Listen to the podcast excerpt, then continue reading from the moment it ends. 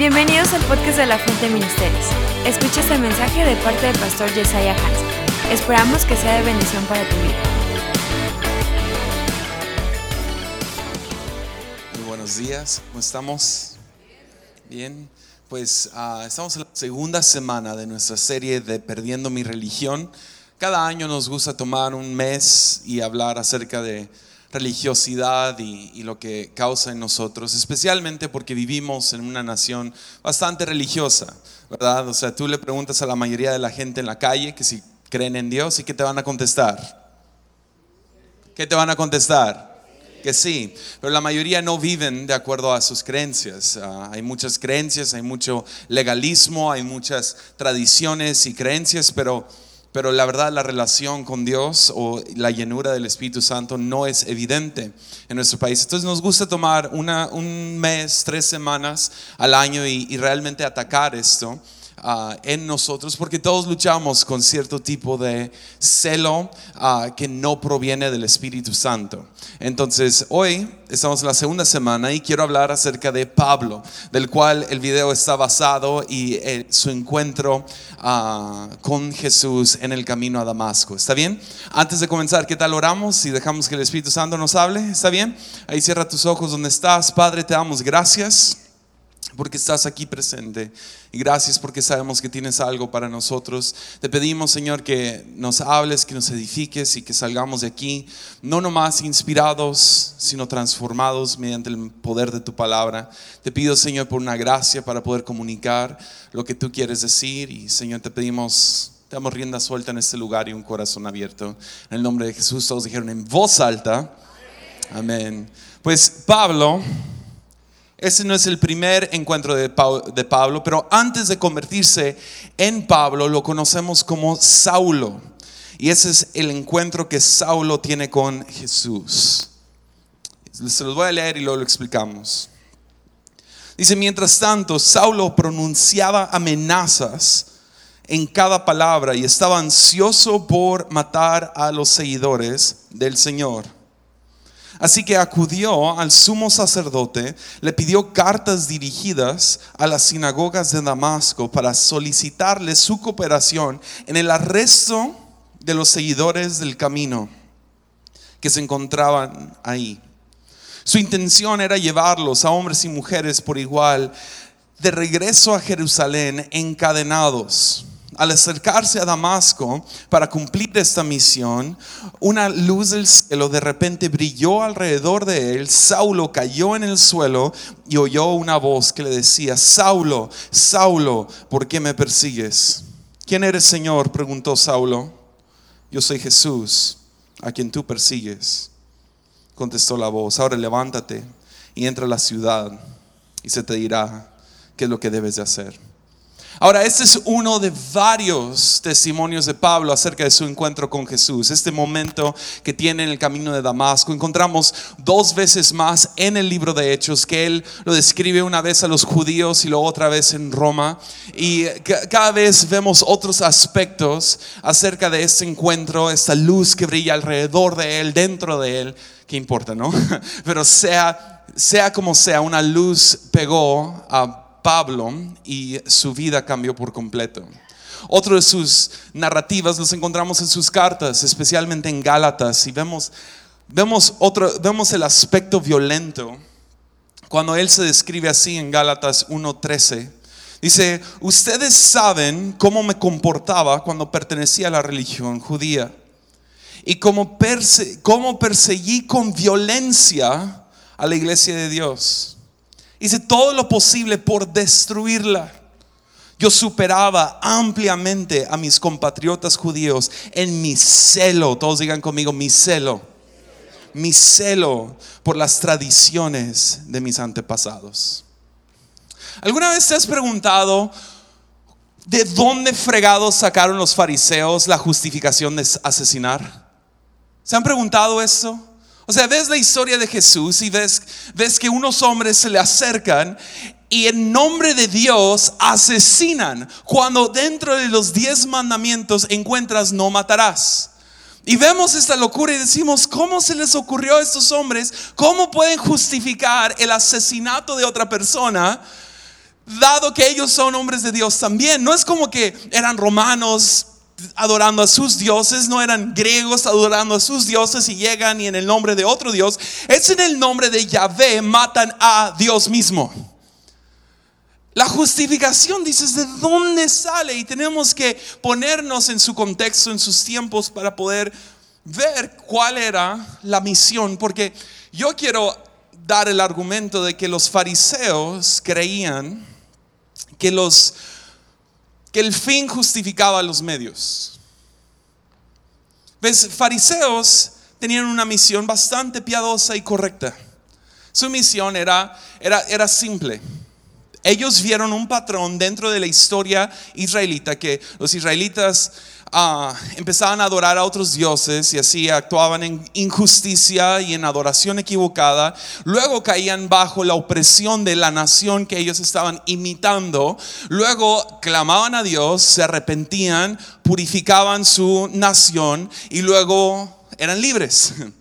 Y ves este patrón vez tras vez, los ves, los ves luchando contra diferentes naciones por el pueblo, por el, bueno, desde Egipto, luego nos vamos a la tierra prometida y pelean contra varios y entran y salen de este ciclo.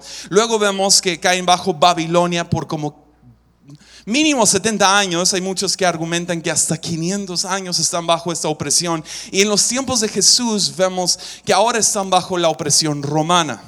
Si me están siguiendo? Y ellos siguen este patrón y lo ven y ven, es obvio, es uno más uno igual a dos. Es, es si se arrepiente Israel, purifican cómo actúan, su comportamiento y regresan a adorar al verdadero Dios de la manera que Dios requiere, entonces vamos a ser libres. Eh, eh, es, es, es una justificación, es algo que todos haríamos, es lógica 1. O sea, 101, ¿me entienden? Y de este, de este grupo de fariseos nace una rama más violenta que son los celotes. Los celotes eran los que justificaban el asesinar en nombre de Dios. Los que eran los guerrilleros de Israel. Los que eran los, llamémoslos activistas. O para algunos los llamarían terroristas. Y estos hombres se dedicaban a asesinar para poder traer pureza. Porque el fin era libertad.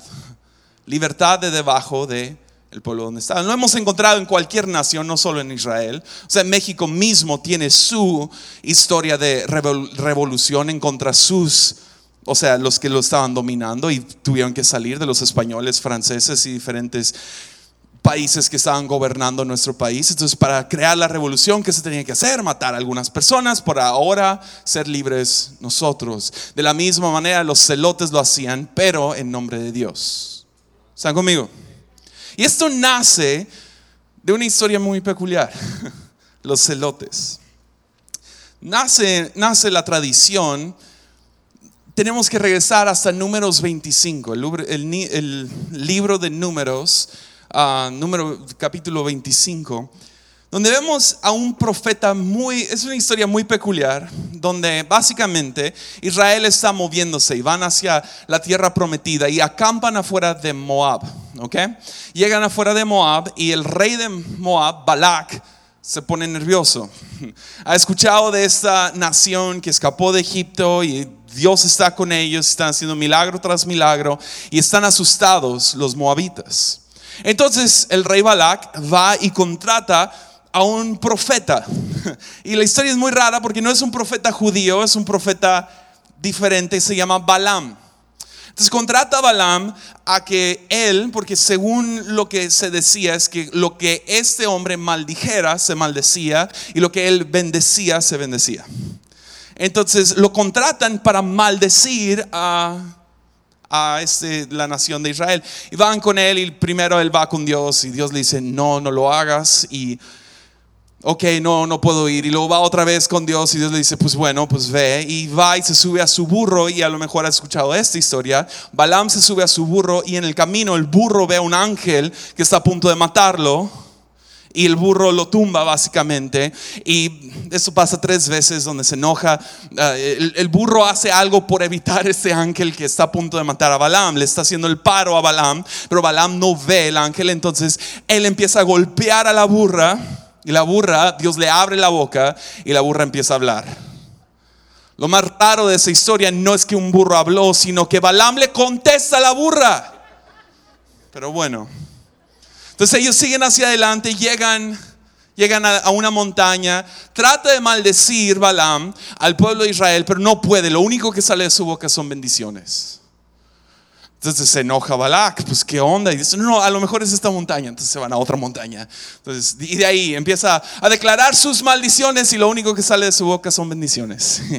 Y Balak, "Ah, te contraté para que los maldijeras, no para que los bendijeras. Entonces dice, no, a lo mejor no es esta montaña y se va a una tercera montaña. Y de ahí también lo único que hace es bendecirlos porque no puede maldecir lo que Dios ya ha bendecido.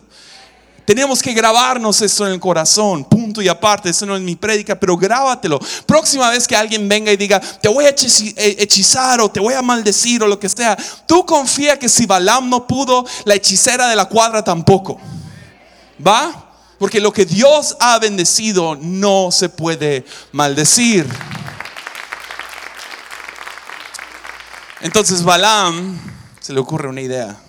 Pues como no los puedo maldecir, le voy a decir al rey Balac cómo ellos cómo hacerle para que Israel se maldiga solo. Entonces dice, Ira, manda a las chicas, agárrate a tus moabitas. Es más, vayan a, a- agárrense a algunas medianitas también, ¿verdad? Porque están chaparritas, pero bueno, medianitas, tráetelas también y mandan a un montón de chicas que vayan y les dice, vean lo que pasa, si mandan a sus mujeres, los hombres van a caer, van a acostarse con ellas y hagan que empiecen a servir a sus dioses. Y así va a caer una maldición sobre ellos. Entonces Balak entra a este plan, mandan un montón de mujeres y dicho y hecho se hace. Los hombres empiezan a acostar con las mujeres, pero más allá empiezan a adorar a los dioses de estas mujeres y la cosa se vuelve muy feo. Tan feo, tan descarado, que Moisés un día está fuera de su tienda y pasa un isra- israelita con un moabita y entran a la tienda enfrente de Moisés. Ni les, ni les importa ya. Pasan enfrente y al lado de Moisés está uno de los nietos de Aarón, que se llama Finés. Finés pierde la razón, se enoja tanto que toma una lanza, corre a la tienda de estos dos y atraviesa a los dos con una lanza. Imagínate, los atraviesa a los dos y en ese momento todo el mundo se asusta, voltea hacia Dios, se arrepienten y dice que trajo justicia a los ojos de Dios. Tú escuchas eso como un niño, toda tu adolescencia, acerca de este finés que mató y trajo justificación medio, mediante su celo. Es fácil que crezca un celo en ti y digas, yo quiero ser igual que Finés y purificar al pueblo. De ahí salen los celotes. Un grupo que no nomás se agarró de Finés, sino se agarraron de otras historias, de Moisés, de Elías, de varios que trajeron juicio y pureza y lo que sea por medio de violencia. Porque es imposible separar celo y violencia. Es difícil. No puedes. Entonces en su mente ellos ya tenían todos los versículos que los justificaban. Para poder asesinar y arrestar y dividir y matar, robar, matar y destruir en el nombre de Dios. Tenían los versículos, tenían las historias. Mas cuando Cristo viene, terminan siendo el mismo espíritu anticristo para matar a Jesús y a sus seguidores. Los mismos que están matando en el nombre de Dios no pueden parar y terminan matando a Dios mismo. Porque celo es casi imposible de separar de la violencia. Entonces Saulo es uno de estos. Saulo no era un celote, pero tenía celo. Él lo declara sobre su propio. Yo tenía más celo que todos mis compatriotas judíos. Yo estaba listo para matar a quien sea. Iba con, con, los papeles listos para arrestar y dividir y traer terror sobre el pueblo que seguía el camino. El año pasado leí este libro. Ah, me tomó mucho tiempo por lo denso que es. Pero este es uno de mis teólogos favoritos. Se llama N.T. Wright. N.T. Wright. Y ah, es un libro, se llama Pablo, una biografía.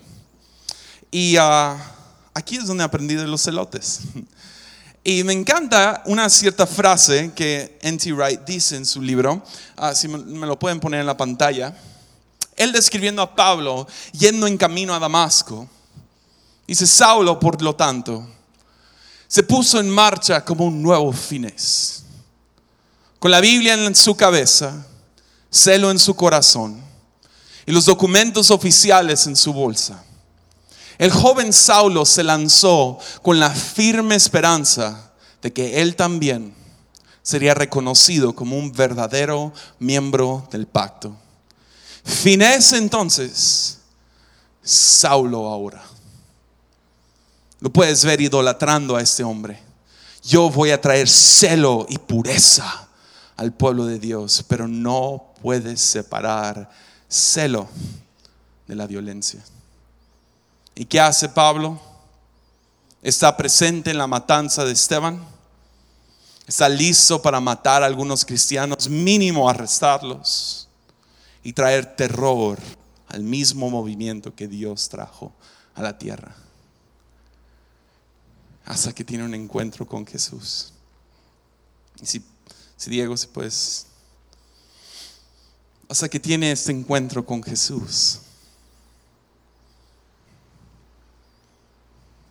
cómo fue físicamente. Si hubiéramos estado presentes, lo hubiéramos visto, lo hubiéramos presenciado igual. No sé. Pero definitivamente fue un parteaguas, un momento que completamente revoluciona el corazón de Pablo. Tanto que se cambia el nombre de Saulo a Pablo. Deja de ser un hombre que se dedica a matar, robar y destruir lo cual si no lo han agarrado aún, es, lo que hace Satanás. Y ahora se dedica a avanzar el reino como pocos en el Nuevo Testamento. Todo por un momento con Jesús.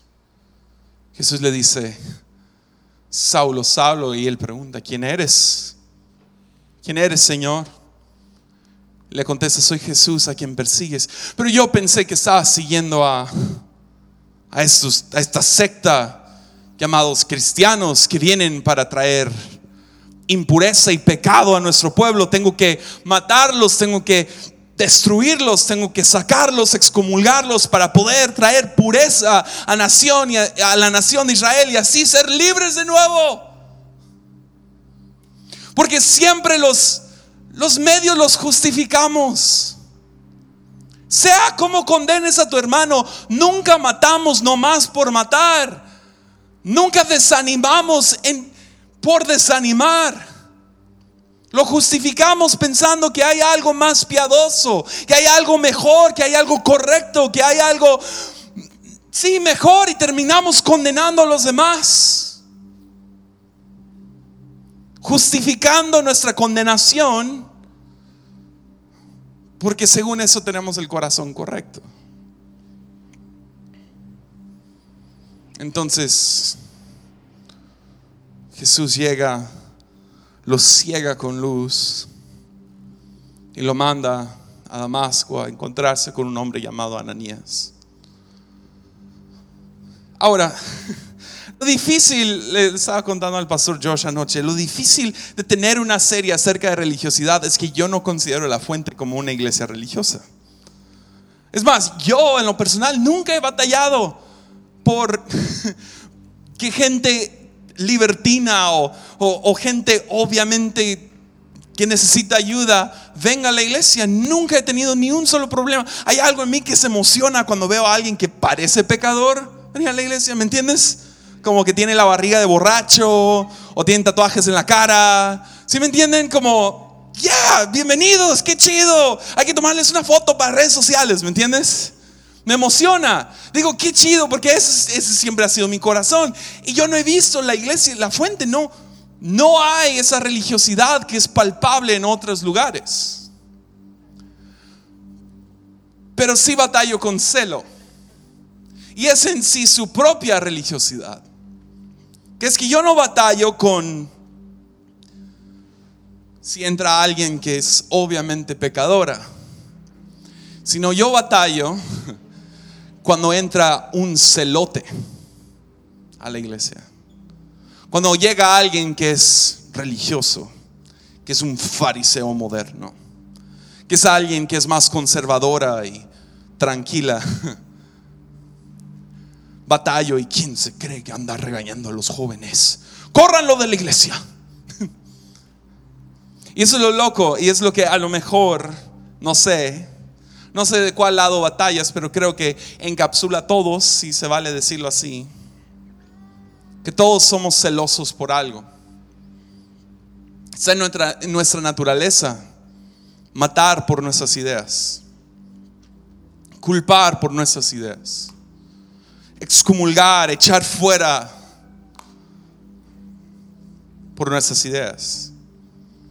Y a lo mejor en la fuente no es un lugar donde requerimos que las mujeres vengan en vestido y no se maquillen.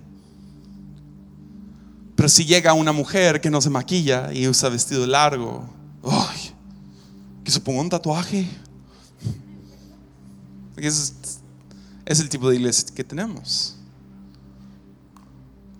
Condenamos a religiosos, condenamos a fariseos, condenamos, por lo menos yo, Déjalo regreso a mí, no te quiero incluir en esto. Yo batallo con esto. Y termino peleando fuego con fuego. Termino excomulgando a los que están excomulgando. Y entro al mismo espíritu celoso y violento porque alguien está siendo celoso y violento.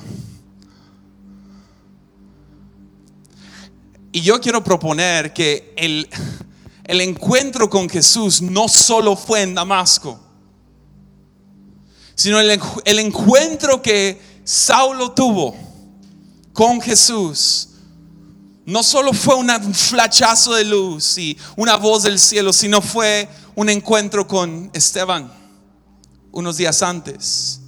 A un hombre que era uno de los diáconos de la iglesia de ese nuevo movimiento que había salido del Pentecostés y era un grupo de gente que amaban y, sacrificaban y servían y estaban locos por avanzar el Evangelio y el reino y o sea, una cosa loca y pero era una, una amenaza porque eran herejes y, y pues Israel va a quedar bajo peor derrota y bajo peor injusticia de los romanos y eso no es bueno.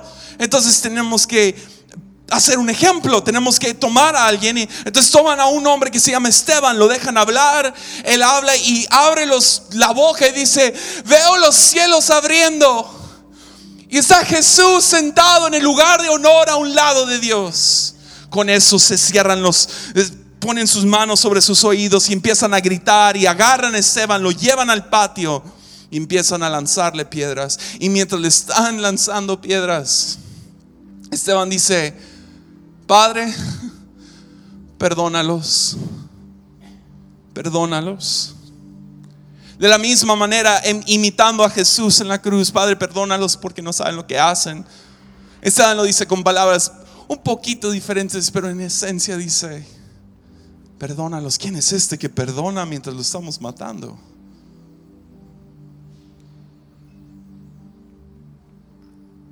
Entonces, Saulo tiene un encuentro Jesús a quien tú persigues. Lo manda a la casa de un hombre llamado Ananías. Ananías lo, bueno, lo manda a una casa y Dios manda a Ananías por medio de un sueño a visitarlo. Ananías temblando de miedo, él sabía de Saulo. Pero él va obediente. Va y lo visita. Y encuentra un hombre vulnerable, listo o sea, ¿cómo se defiende? Está ciego. Fácil, Ananías hubiera podido sacar una, o sea, su espada y lo hubiera podido matar ahí mismo. pero lo toca, lo bautiza lo sana por medio del Espíritu Santo. Después de esto, Saulo llega con los judíos, con, el grupo de cristianos y les dice, he tenido un encuentro con Jesús y nadie le cree, más que un hombre que se llama Bernabé. Y él lo toma, lo toma bajo su ala y lo instruye por 14 años. 14 años se pone a su lado, corrigiéndolo. No, no, así no se hace, se hace así. Ok, y cuando hago, no, no, no, no, ese es el corazón equivocado, se hace así. Y tuvo un encuentro con Jesús porque tuvo un encuentro con la gente de Jesús. Con aquellos que no estaban llenos de un celo que es el espíritu de anticristo, sino un espíritu de amor que es el espíritu de Jesucristo. Es el Espíritu Santo en ellos. Y tuvo que estar en su cabeza, esta gente perdona en vez de matar, como Esteban. Esta, gente visita en vez de perseguir, como lo hizo Ananías. Esa gente incluye e instruye en vez de poner carga sobre carga sobre carga como lo, como lo hacen los fariseos. Y mi pregunta es, si alguien viene a la fuente, ¿con qué espíritu se topan? Si alguien se topa contigo, es un celo apasionado por ver la santidad de Jehová en la casa. O a lo mejor eres más como yo, tienes un celo por mantener un lugar libre de religiosidad y fariseos. O se topan con alguien que no impone sufrimiento, sino lo toma sobre sí mismo. Que cuando le están apedreando, perdona, no mata que en vez de andar persiguiendo por corregir, que no hacemos eso con familiares? Tratamos de llevar la plática siempre hacia Dios para poder corregir sus malos hábitos y sus adicciones, su mal comportamiento. Así no se trabaja, así no se cuida una familia, sino visitamos. Y nuestro toque, igual que el de Jesús, sana, no mata, alivia, no hiere. Somos pacientes con nuestros jóvenes, somos pacientes con nuevos incrédulos, con nuevos creyentes, como Bernabé que toma su tiempo con Saulo. Cuando alguien se topa contigo, ¿con qué espíritu se encuentra? ¿Con el Espíritu Santo? Tus familiares cuando piensan en Cristo, piensan en uno celoso, o piensan en uno que muere antes de matar. Sufre en vez de hacer a otros sufrir. Da en vez de robar.